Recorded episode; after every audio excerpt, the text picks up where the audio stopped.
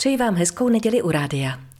Jedním z mých oblíbených básníků, kteří by letos slavili narozeninovou stovku, je Jan Skácel.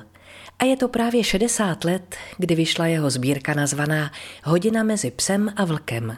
Když jsem se teď znovu zahloubala do názvu, vyhloubala jsem pár zajímavostí, o které se s vámi dnes chci podělit. Stává se vám, že se pravidelně probouzíte mezi třetí a čtvrtou hodinou raní?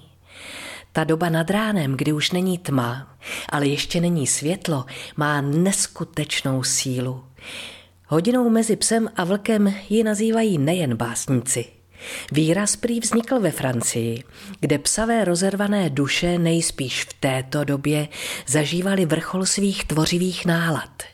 Vnímaví čtenáři jejich děl určitě brzo poznali, že je to pravá hodina duchů, démonů a přízraků, v níž nás přepadají úzkosti a strachy, neodbytně se vynořují nutkavé obavy a dohánějí nás nejtemnější myšlenky. V tom čase nás taky nejvíc pronásledují noční můry a děsivé sny. Čím je spáč citlivější, tím víc má tendenci temným chvílím podléhat. No a ti náměsíční se právě teď vydávají na své neplánované noční poutě. Vyznavači ezoteriky a okultismu nás asi budou varovat, ať nás ani nenapadne provádět v této magické době obřady nebo rituály. Mohli by se prý rychle obrátit proti nám a my bychom tak snadno popudili temné síly, považující tento čas za sobě výsostně vlastní. Mezi třetí a čtvrtou hodinou raní se taky ale rodí nejvíc dětí. Hmm. Umírá nejvíc lidí a policejní statistiky prokazují, že právě v tuhle dobu se děje nejvíc zločinů.